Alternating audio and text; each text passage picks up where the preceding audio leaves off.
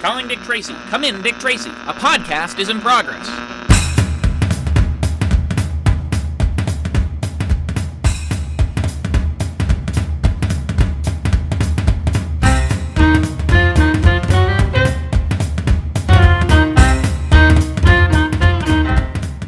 Okay, and welcome to another exciting episode of the Dick Tracy Minute Podcast, folks. This is a podcast recapping 1990s comic book movie extravaganza, Dick Tracy, at the rate of one minute of screen time per one episode of this podcast. And my name's Parker. My name's Michael Caine, and if we were in England right now, we'd be having some spotted Tracy.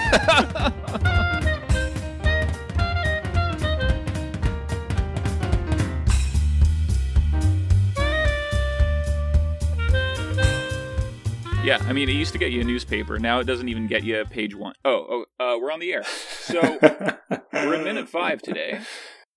We're picking up mid sentence um, from where we left off last week when Tracy's leaving the theater. So, uh, yeah, Tracy edges his way out of the aisle. Remember edging your way out of the aisle at the movies, Rob? I've I've done a lot of edging in my time, all right, Parker. Um, and what, what's particularly funny about this bit is he, he you can hear him kind of like excusing himself. Excuse me. Oh, sorry. Ow! And like at one point he hits his toe off something. Yeah, I've I've had a lot of those moments over the years. You know, when you, you're trying to go to the the toilet during a boring scene in the cinema, but you're still you still feel like you're annoying, you know, half the people in the in the theater. It it is really quite embarrassing. And my favorite thing is there's a lot of background acting in in this Big minute. time.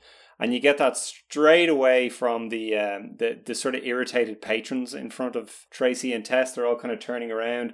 The beautifully mustached man uh, really glares at Tracy uh, in this in this sort of opening bit here. And and yeah, yeah, He, he steps on somebody too. You hear you like. hear an ow, and Tracy goes, "Oh, sorry." Yeah, I'm trying to think what he might have stepped on. Maybe somebody else stepped on him. Maybe that was the issue. Maybe I think he stepped on somebody's foot. It would have been a good spot. You could have the cat yowling sound effect here. The broken pottery from uh, Wet Hot American Summer, I think, would slot right in. Get Frank Welker some work. Frank Frank Welker is the guy who always does animal sound effects in, in movies. Um, He probably did do the you cat know, in the he always scene. needs a bit of bit of work. Uh, I think he's doing just fine. Yes, Uh, actually, that's worth checking out. He's doing okay. So Tracy it cuts immediately. to Tracy pulls up. This is a really significant moment in the film, actually, because this is our first look at the full Tracy. Yes. and it's iconic. Like we met Tracy in the last minute, and we've just sort of seen an extreme close up of his profile, and he puts on his hat.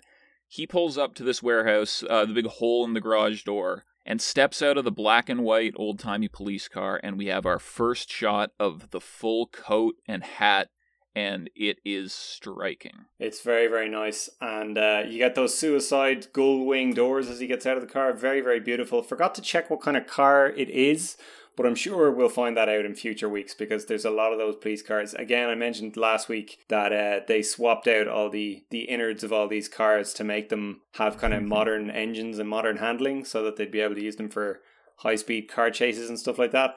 He looks really, really elegant as he gets out of the car. I always think Dick Tracy's coat, though, uh, this is a movie set in sort of an undefined 1930s year. You instantly know, looking at his coat, just the, the fit of the coat and the kind of shape of the coat, you know straight away that this was a movie that was made in the late 80s or the early 90s. Ah, interesting. I, I don't uh, I don't hold that against it. I, I, I love it for that fact. Well, I'm not sure actually, because the like the revival of the big baggy suits and stuff, I think was kind of a 30s thing, like the swing revival era, the the early 90s. You know, you had those big zoot suits in the 30s, so maybe the big fit is accurate. You know, it's uh could be, absolutely could be. like the One thing I forgot to check actually. Uh, sorry, go ahead to continue talking. no, no, no, Mountain no, no. I was literally just thinking of Jeff Daniels' line in Looper about like you know the movies you're dressing based on are just copying other movies based on how people dress. Back to you, Rob.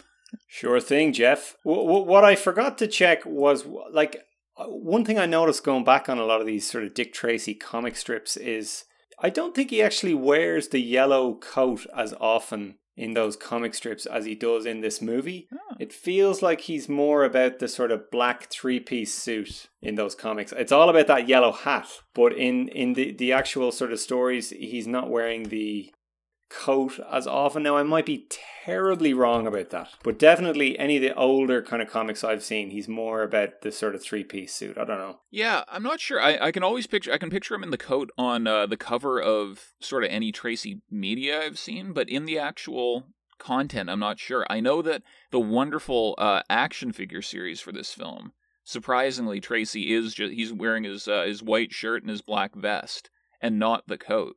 And it's that was always kind of odd. You'd think they'd put a little like fabric coat or something in there on him in the film, but it's all the figures kind of had the same mold for the body except for shoulders.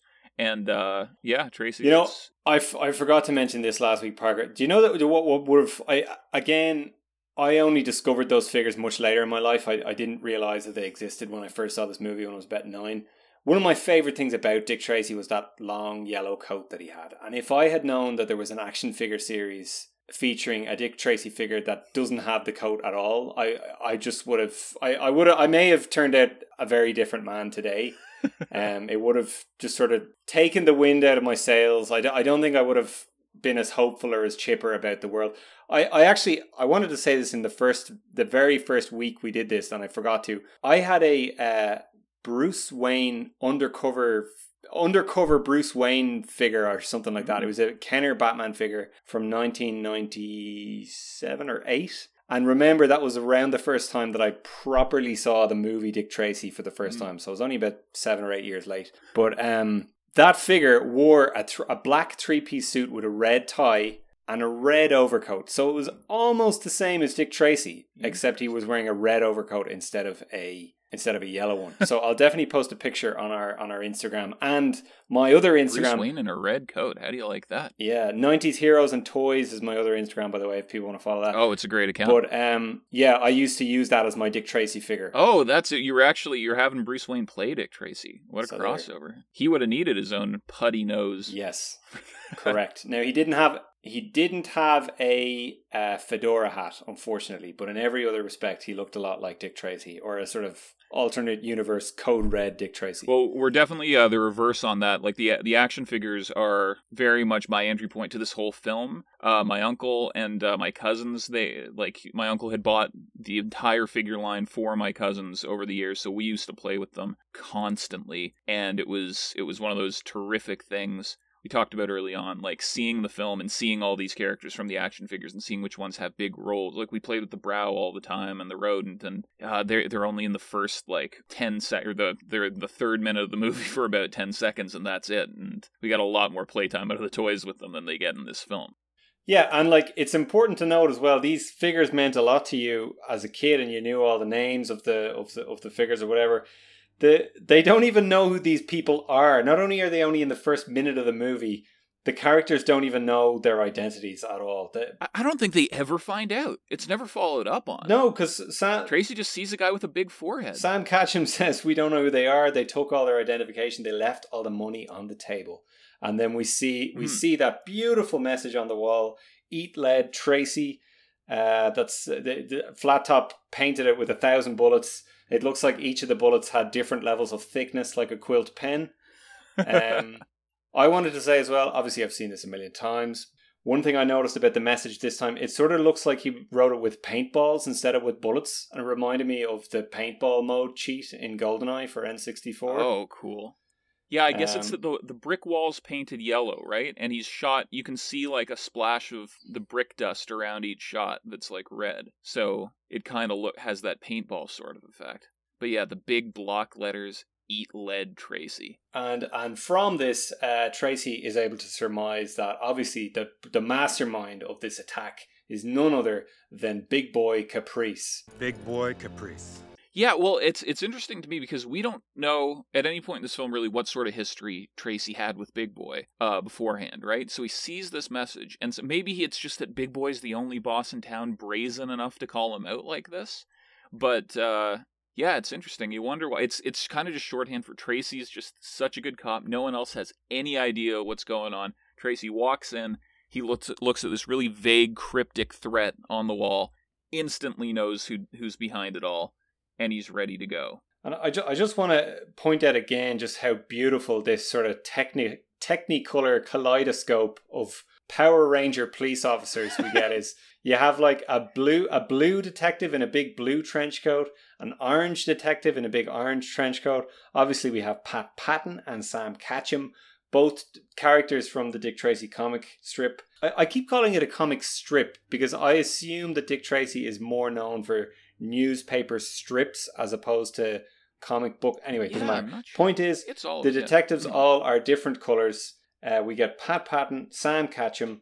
We get a couple of unnamed extra police officers, and then we get Chief Brandon. Yeah. I want to talk a little bit about these three men for now. Same, and and we can really kind of break down what happens in this scene as well because there's a lot of interesting kind of beats that we've just kind of blown by. Like it- one of them, the three men, Sam, Tracy, and Pat. Sam's wearing a red coat. Pat's wearing a green coat. Tracy's wearing a yellow coat, and the barrels all around them are those exact same. It's red, green, and yellow barrels, and we already saw those barrels in the previous scene. But it's pretty cool now. They're the same color, but we've introduced three guys wearing the same colors, and it's it's a nice little sort of payoff to uh, the tableau there. Yeah, and it goes back to that thing where, like, allegedly there's only four colors in the whole film. Now, I don't know if that's literally true. I think it's just that the same four colors appear most of the time throughout the film. What I think it is is like we, we'll see in this minute for sure. There's more than just four colors. Like later on, we'll see that for sure. But I think it is just that every color there's only one shade of that color. There's the same green on the like Pat's coat is the same color green as the barrels. Same with all three of them. Yes, that makes sense. So this is our first time getting like it's Tracy, Tracy, Tracy. All three men talking about Tracy, and and Sam Catchem is the one who really kind of we really get a good look at him in this one. Yes, he is played by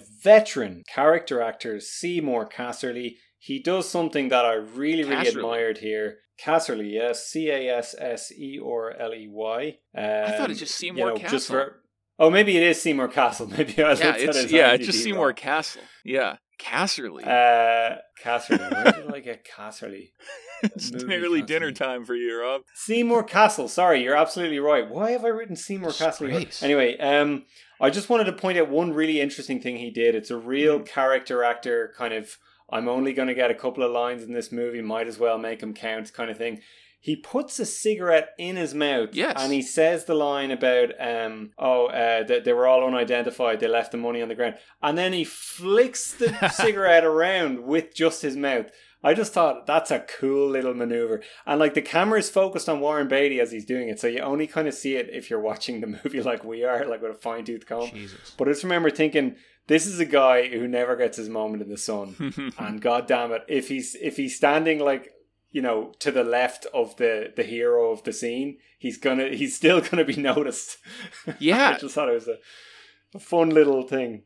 for sure, this is the first time I've ever noticed him firing up a cigarette in this scene.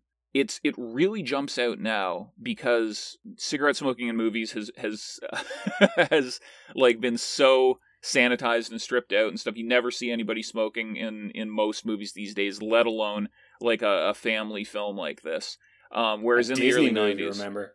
Yeah, big time, full blown Disney. So it, it is it's interesting. People make the comparison to The Simpsons. Like you watch The Simpsons now, and it's one of the the cigarette smokingest shows probably ever. There's a shocking amount of character smoking in almost every episode of The Simpsons, and this kind of strikes me as that same. You made the comparison once for Who Framed Roger Rabbit, another great movie around this time. That was sort of the last hurrah for for like the the classic golden age cartoon characters getting to smoke and drink and stuff on screen. A lot of that same energy here. Yeah, and I remember when uh, Captain America, the first Avenger, was coming out, a lot of people were going, oh, like, I guarantee there isn't going to be any, you know, uh, like, obviously there's going to be Nazis in this movie, and the Nazis aren't even going to smoke because people aren't allowed to smoke in movies anymore. and it was true. There was no smoking in that movie at all, which is kind of odd. I think you do get the Red Skull uh, smoking in the in the scene where he gets his portrait painted. Interesting. But yeah, like like Cap and Bucky and the Howling Commandos, they'd all be smoking in the 40s, and and they're not because it's Disney. But and we'll, we'll leave that to the Captain America minute, boys. Uh, so Seymour Cassel. Yeah, so very quickly, he, he played a lieutenant commander in an episode of Star Trek Next Generation. That's fine. He was in a bunch of stuff. He played a henchman named Cancel. Yes. in in the Batman show in 1966, which I thought was really really fun. You can't even play a Um, henchman in an the- old Batman show right now without being canceled. uh, That's my uh, mumbles laugh for later on in the movie. I also noticed, I you know, he's been in a bunch of stuff. He's been on all your police procedurals. Anything you can think of, this guy's you know probably done a bit part in it. What really stood out to me from his IMDb was a film he appeared in in 1998 called Relax. It's Just Sex. Which uh, I thought is the most 1998 sounding titillating title for a movie I've ever That's true. That's not at all the one I thought you were going to point out. I had a look at his IMDb as well. Because, and yeah, like you said, all the old typical stuff Westerns, Bonanza, Gunsmoke, oh, MASH. Um, he was in The Killers, which is like a Western classic. And then he was in the series of like really old timey sounding movies, such as Too Late Blues, The Last Tycoon, The Killing of a Chinese Bookie, Oh, Jesus Christ. and a film simply called Mobsters. So those are all interesting. But then he was in a Greek drama entitled Slaughter of the Cock. oh, dear. So hopefully they all got to see more of Cassel in that film. Dick Tracy, uh, Slaughter of the Cock. That's the porn parody title. Big time. Eh, He was uh he was like working right up to the end. He only passed away April 7th, 2019, age 84, but he was a big um he was a big Wes Anderson guy earlier. He was in Rushmore, Royal Tenenbaums, Life Aquatic, and he was in uh an episode of a Tracey Ullman show called Tracy Takes On, Ah, playing a character named Candy Casino. So pretty funny that he played such a Tracy s character in something with Tracy in the title. That's what we're all about here on this minute. We also have a another veteran, uh, another veteran character actor, Charles Durning, playing Chief Brandon. Uh, of course. One of the, I would say, more forgettable roles in the movie. Uh, not unlike Commissioner Gordon or Commissioner Wainwright in The Mhm. Shadow, uh, which came out. Well, actually, sorry, Commissioner Wainwright was fairly memorable in The Shadow, but Uncle Wainwright. Chief Brand Brandon doesn't have a huge amount to do in this movie, but I just wanted to mention Charles Durning because he has an interesting career. He was in Dog Day Afternoon. Big time. He's amazing in Dog Day Afternoon. Very, very good in that. I've only seen it once, but he's very, very good, very, very memorable. Big role in that. Negotiating with Pacino. Big boy Caprice himself. With Pacino. Another movie he was in Pacino with, in a much, much smaller, but very, very significant and memorable role. He was in Scarface as the immigration officer. ah, okay, interesting. Do you remember? You know, I've never seen Scarface. You've never seen. Oh, fuck. It's all coming out now. Sorry, we're not allowed to curse on this. This is a family podcast. Um, we're going to lose that Kellogg's pet It's- money. Brian De Palma's most obscure film, Phantom of the Paradise, is one of my top 10 favorite movies of all time, and I've never seen Scarface. Well, Parker, Get a load. there is a line in Scarface that they had to change for the infamous TV edit of the movie. Really? I'm not gonna. I'm not gonna say the obscene line. I'm going to say the TV edited line. Mhm. Okay. The TV edited line is as such: Al Pacino, Tony Montana. He's sitting in front of two immigration officers. One of the immigration officers presses their fingers up to his scar and says, "Where'd you get that scar, tough guy? Eating pineapple." Okay. That's the TV edited line. Okay. The person who says is Chief Brandon the setup? the person who says, Where'd you get that t- scar, tough guy, eating pineapple? is none other than veteran character actor Charles Durning. Today I learned. That's great. I- That's his legacy. I, I. I had to go back and watch the clip on YouTube, and it's 100% definitely him. Now, he's only credited as voicing that line, but when you listen to the voice, you're like, oh, that's definitely him. He's speaking. Does he say it in a big hoity-toity Irish accent? He does not say it in a big hoity toity Irish accent. He says it in his actual American accent. And that brings me to my next point. Charles Durning, I'm sure you're a nice guy, but for fuck's sake, just hire an Irish actor to play these Irish cop roles. Jesus. Sorry, Durning was Parker's on the gonna have set. He's he's a Pacino favorite. Parker's going to have a tough job editing out all my swearing this week. But uh, yeah, that that was really exciting finding that out. Amazing. So Durning was facing off with Pacino left and right, apparently. Uh, getting getting back to the message, shot into the wall for a sec though. Um, Eat Lead Tracy is, you know, it's old fashioned, it's provocative, but my question is, would it have maybe been more provocative if Flat Top had say shot the words "false god" into a giant poster or statue of Dick Tracy? Oh, now there's a vision. That's the kind of uh, you know highbrow criminal call out I like to see in my comic book movies. I don't know about you, Rob. I don't know how you feel about uh, the films of Zack Snyder, but What I really like about this Dick Tracy movie is he just gets straight into the badass action. We see this ain't your mama's Dick Tracy. This is a badass Dick Tracy who fights on the streets. You know? And we we don't waste time like uh, you know those those old crappy dick tracy movies that your granddad used to watch they'd spend 15 minutes you know just setting up why the city loves dick tracy and why he's such a hero and why he's so beloved. This doesn't do any of that. This just cuts into the badassery and uh, uh, sorry I'm, I'm being really facetious right now. Um if you're still listening uh, I, I, I just want to we, we we do cut back to the opera at this stage, and I really like this. I've watched this movie Ah. a thousand times. Sorry, go ahead, Parker. Nope. Right, I, right there with I, you. I, have watched this movie a thousand times. I've never noticed before. The colors actually change for this reprise that we see. So earlier, when he was watching the the opera with Tess, and he had to get up and leave, it was kind of a soft, kind of orangey glow. Now it's a very kind of harsh, cold blue look in the opera, Yes. Which I thought was really The nice. The sun has set, I believe. the sun has set, and you know the the the the well, I, I don't know how you'd phrase it. Whatever octave the uh, soprano is singing in has, has gotten higher, and uh, yeah, just just just really really nice. And the mustachioed man is back, and he's glaring at Dick Tracy again. And it's it's funny too because the tw- the fact that it was sunset in the opera when Tracy left, and now it's twilight, implies that oh man, has he been gone for a while and missed a lot of the show? But they're singing the same song. I was So- I was thinking I was thinking exactly that, and I was also thinking. Mhm. I mean, how short could his visit have been? Like five men are dead. Like, are we to believe that he he was there and he was like, "Okay, guys, I'm just stopping by. Okay, oh, eat that Tracy." Hey, he sol- he solved the crime real quick. and then and then he just left. And he's like, you know, I'm gonna go back to the opera. No, like he must have been there for at least an hour. It could it could be that they're doing a reprise or reprise of Yeah. the same song in the opera in a later scene. But uh, Tess is certainly glad to see him come back.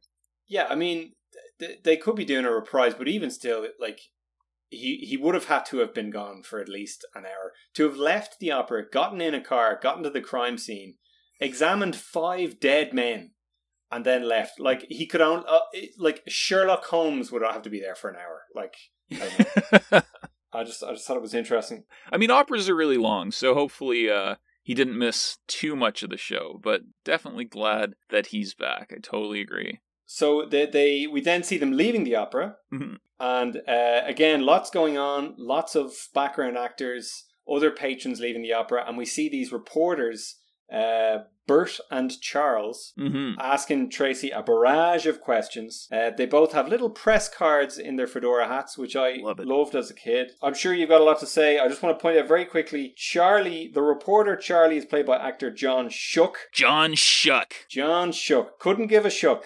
This uh, actor, John Shook, I never knew this before. I looked him up on imdb.com. He played a Klingon ambassador hmm in Star Trek 4 and Star Trek 6. hmm So there's a Klingon ambassador in Star Trek 4 who uh, lambastes Captain Kirk for stealing the Klingon uh, bird of prey, and then he comes back again in Star Trek 6 and he does he, he gives out about Starfleet, or I think he's the Klingon. Uh, oh yeah, no, he's still the Klingon ambassador. Uh, sorry. Anyway, both good Star Trek movies. Check them out. He's great in both of them. I've never noticed before that it was him. That's fun. It's a barrel of fun. It looks like he's in every subsequent Star Trek show as well, just as as different Yes. characters in each one. Yeah, they're, they're Um, good at they're good at that in Star Trek. When they when they meet a character actor they like, they tend to use him a lot as different sort of aliens throughout the different shows. And per him being cast as a Klingon, uh, I really enjoyed that his IMDb, uh, like biography section at the beginning, describes him as lumbering, oval-faced John Schuck. Yeah, sounds about right. I mean, it, it's about right. Like, yeah. I, do you think that's if if he had gone bad instead of becoming Charlie? Like, if Charlie had become a criminal instead of a reporter, do you think he'd go by oval face? Oval face. Yeah, I like that. Like like kind of Hey Arnold's illegitimate granddad. Or sorry, Yeah. Hey Arnold's granddad was in the maybe Hey Arnold's granddad was a crime boss in the in the thirties. Now there's something. There's a prequel for you. Oval face. You know what's funny too about them finding they find these five guys, no ID on them. They don't know who they are, right? They could just kind of look around and look at the distinguishing features of each guy and make up a name on the spot, and it would be the right name, you know? Yeah. Like, looks like look at this show. Okay, it's it's it's almost like Tracy Tracy could do the Michael Scott uh, mnemonic device thing for naming people. Beardo, glasses, shirty, Brow, all that. Right? Look at shoulders. all. yeah, exactly. Definitely. Uh, shoulders, little face. Uh, I call him little face like because his face is is big, not little. You know, I don't know. Uh, I no, I totally agree. It's an effective technique. Very very nice. Oh, and also John Sh- John Schuck, good old tough guy actor John Schuck. Uh, he played the Frankenstein monster in a TV special called "The Halloween That Almost Wasn't." Like the sound of that. I Um, hopefully could, I could it then definitely see that. He his his lower the lower part of his face reminds me a lot of Lon Chaney Jr. Actually, so that makes sense. Well, not only that, but a couple decades later, he full blown played the Frankenstein esque Herman Munster in the Munsters revival in the late 80s called The Munsters Today. Wow. Yeah. Um, Mhm. it's it's funny that you just mentioned a a, mon- a Munsters revival because I read this morning that there's they're they're doing a reboot of the Munsters Ah. and Rob Zombie is going to be directing us. Well, that sounds like a match made in monster movie heaven, if you ask me. I think, you know what? I'm a little bit more interested in the idea of a Rob Zombie Munsters project than I am in Tim Burton doing the Addams family. I love the Addams Yeah. family. I, I love old school Burton. It seems a little on the nose. I don't know if there's going to be anything new that he can draw out of that in 2020 uh, or 2021 or whenever this project will land. But Rob Zombie doing the mon- the Munsters. just like Stay Herman tuned. Munster, like literally getting abused on camera by his you know alcoholic father. So, I'm not, I'm genuinely not joking. Like th- these are things that you see in the Halloween reboot. might happen. did. The monsters they'll have the instead of the live laugh love sign on their living room wall, they'll have live through the ditches and love through the witches and Christ. um so yeah and uh and John Schuck's still with us today, still still working, doing lots of TV movies and stuff. God bless him. The other reporter, Bert, who uh who looks a little bit like a character from our favorite comic strip Pants Pants. yes, He's got these glasses. Uh, he's got this. He's wearing. He's got a big, prominent, hooked fake nose. He does indeed. And this reminds me of Yeah. a point. Yeah, so Mhm. obviously last week I made the point that most of the quote unquote good guys in this movie don't have prosthetics. This guy, I would say, you know, freedom of the press. He's a journalist. Dick Tracy has him on a first name basis. I'd call him a good guy. Uh, he's a little bit antagonistic in, in the sense that he's annoying Dick Tracy, but like, you know, he's doing his job. Um, but yeah, he very much has a prosthesis. I can't think of any other good guys in the movie that do, so that's significant. And it could be like maybe it's sort of thing because he's a reporter. It's like he's nosy, so the feature still kind of kind of fits the Ah. guy. But uh, yeah, interesting touch. I- I've been I've been racking my brain trying to think of any other good guy characters uh, that have any of the sort of Dick Tracy bad guy makeup. The only one I can think of in this film is Bug Bailey, and he's got the big fake ears because he's a surveillance nut. Are you quite So Are you quite sure that those aren't just Michael Pollard's ears? Uh, apologies to Michael Pollard if so, but I feel like they're fake prosthetics. It could just be the good old Academy Award winner Michael Pollard has big ears when he's got the really short. He's usually got longer hair. I can't wait to talk about Michael Pollard. We'll have to figure that out. But yeah, We've so much to say when we get to Michael Pollard. oh, absolutely.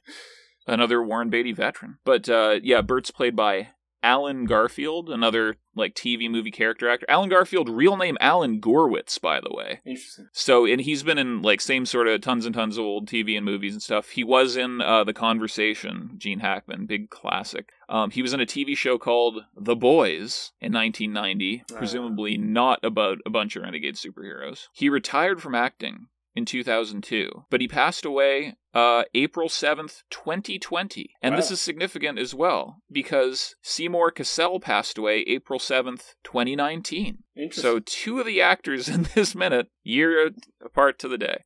The things you learn when you're watching a movie a minute at a time and parsing every little thing. well, Parker, you know we've seen we've probably seen more actors in this minute than we've seen thus far in in the whole film. Plenty more where that came from. Uh, and there's so there's so much you know really high quality, high caliber acting going on. We've got some great character actors. Warren Beatty himself, Hollywood legend.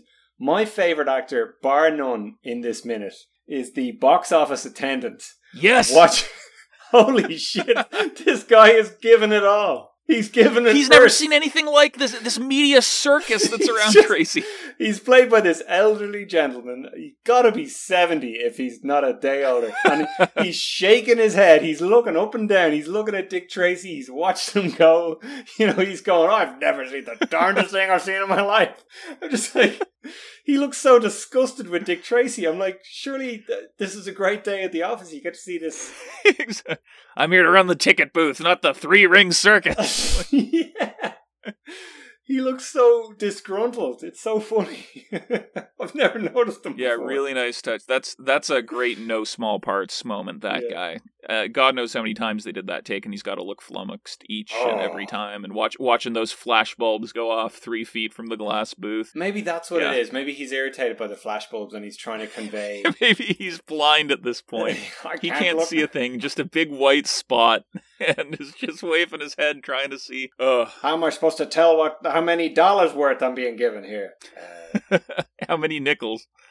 Um. So yeah, Tracy and Tess. Oh, uh, there's a nice line here. Uh, Tr- Tess turns and says to one of the reporters, "Like, I want a copy of that shot, right? Because." The idea of, of Tracy and Tess is this kind of like glamorous socialite couple, and he's a celebrity cop. I always love the idea of that. It's just so old fashioned and wholesome, and you know, in this colorful fictional world. Uh, anyway, yeah, we we should mention actually. Sorry, um, you know we, we've described the scene so well. So the, the they come out of the opera. The reporters establish the fact that um, Big Boy, you know, Bi- Tracy still can't get anything on Big Boy. He, they're they're throwing him all these questions. What are you going to do about Big Boy? Are you gonna? Are you gonna? The rumors are you're gonna become the new chief of police. Tracy says, "Oh, we've already got a great chief of police. Why don't you shave off that silly mustache?" Love that line. Um, so so we learn all these things about Tracy that you know he's frustrated. He's on this case against Big Boy for a while. He hasn't got anything on him. They're trying to promote him, and he keeps refusing. And then Tess says, "Oh, you know, everyone thinks that you'd be a great chief of police." And then he says, "Oh, Big Boy's on the street, and they want to stick me behind a desk." Like, there's so much information we're getting in just such a short little scene, Mhm. and that good way to do it too. Yeah, with the reporters. that, that that is the final line of the minute. I it, it was the first time watching it for me though, where I was kind of going, well, actually, yeah. Like, I mean, the whole reason he can't get anything on Dick Tra- on Big Boy is because of all this police bureaucracy and the uh, district attorney Fletcher and all this. Like, surely him being in, in more in- of an administrative role would mean that he would have a stronger case against Big Boy. Yeah, but then the cops on the street would probably bungle it, and he's stuck behind a desk. Yeah, maybe. I I, I don't. I, I'm, No, I'm a lot less. Uh, I'm I'm a lot less pro cop this time around watching Dick Tracy than I would have traditionally been. So uh, that probably it You know, will, yeah. it will color the movie for me a little bit. Not that I don't love it. This that is a really good point that does need to be addressed uh, at least once in this podcast, and probably not not for the last time. But uh, it is interesting how like having like this much longer sort of term perspective on cops not always being the heroes. A lot of the stuff that Tracy does in this film, he never really goes too far outside the law, but uh, and and he's he's a good cop in a fantasy world of mostly good cops and some bad corrupt ones. And I think uh, in a lot of ways that that makes the film you know dated and unrealistic and folksy but in a lot of ways it also just i think kind of deepens the the nostalgia and appeal of it like what if it was just as simple as as cops Yeah. and robbers and and instead of a movie star being the hottest celebrity in town it's this hero cop who's putting his life on the line and yeah I would argue that we do see him, you know, pushing things too far fair bit, not too much, but here and there we definitely see. But but we can get to that when when we come to it. Definitely, thus far he's been he's been very upstanding as uh, as police officers go. One thing I wanted to say just before. Oh no, no, that that's next week. No, never mind. and yeah and when when tracy and tess leave the media frenzy outside uh, of the movie theater and they round the corner it's an instant switch uh, to this sort of like softer focus Yes. immediately it's got that really gauzy kind of casablanca look to it which is nice Very very nice. it's just tracy and tess now and it's really romantic looking and while they're talking uh, the first few bars of sooner or later just the piano part cue in the background. Just great romantic shot, and you're just intimately with this couple now who've escaped all the craziness of the, the cops and reporters pulling them apart. She's coming, Parker. She's coming. Tess Trueheart will be getting a big spotlight soon. Oh, I'm not talking about Tess Trueheart. Oh, huh. Interesting. Yes. It's it's it's like Our other leading lady will be. It's it's like fanfare for Madonna's arrival. Like the, the, the just the True, opening yeah. bars of this song. It's like we've seen all this action, we've seen all this preamble. Now we're here for the main event. This is Madonna's movie, baby. It's not actually Madonna's movie, but but this scene would lead you to believe that it was. Yeah, well, no, yeah, we got some, we got some great stuff with the Queen of Pop coming up. It is hard to cut this minute off right here. It's tortuous. yeah, it's going to go straight into a really interesting one. But that is the exact moment the minute ends. Big Boy's on the street and they want to stick me behind a desk. So that's it. And that takes us straight to the highlight reel. And now, boys and girls, the zip zap and super delicious taste of crackly flakes presents the Dick Tracy Minute Highlights.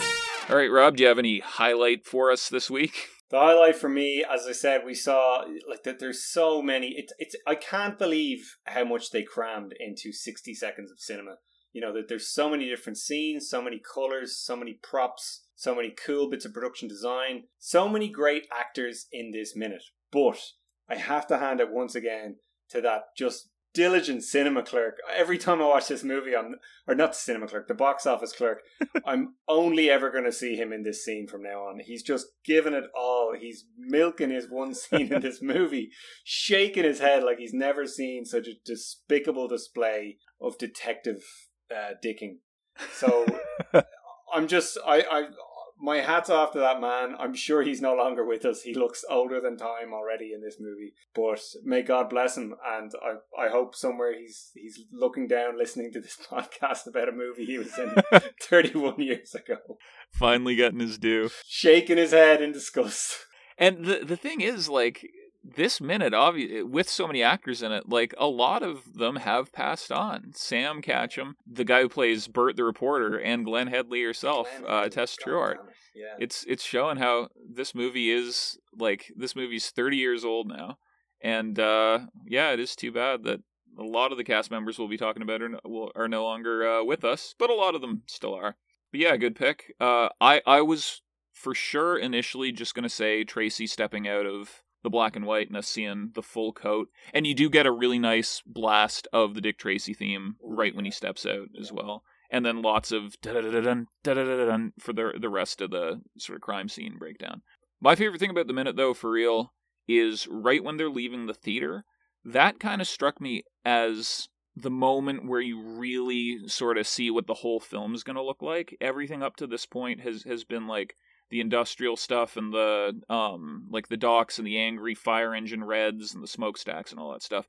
Tracy walking into the crowd of reporters, you've got like uh, the orange and the green coats. You're seeing those colors, uh, or like Bert's wearing kind of like a turquoise, and it's just this whole crowd of people. That they're all you got this whole like just candy colored rainbow coats, and reporters and flash bulbs and fedoras, and that's like sort of the established or like the I don't know the codifying shot of the whole film in a way that I hadn't really picked up on before. But I think subconsciously every time that's where it's just like ah yeah we're deep in Dick Tracy now. We're deep dicking it now. Uh, uh, well, pretty good stuff. Uh, coming up next episode, we'll hear where the rest of that tune goes as we uh, zip our way across town over into the Club Ritz. I'm really excited for that.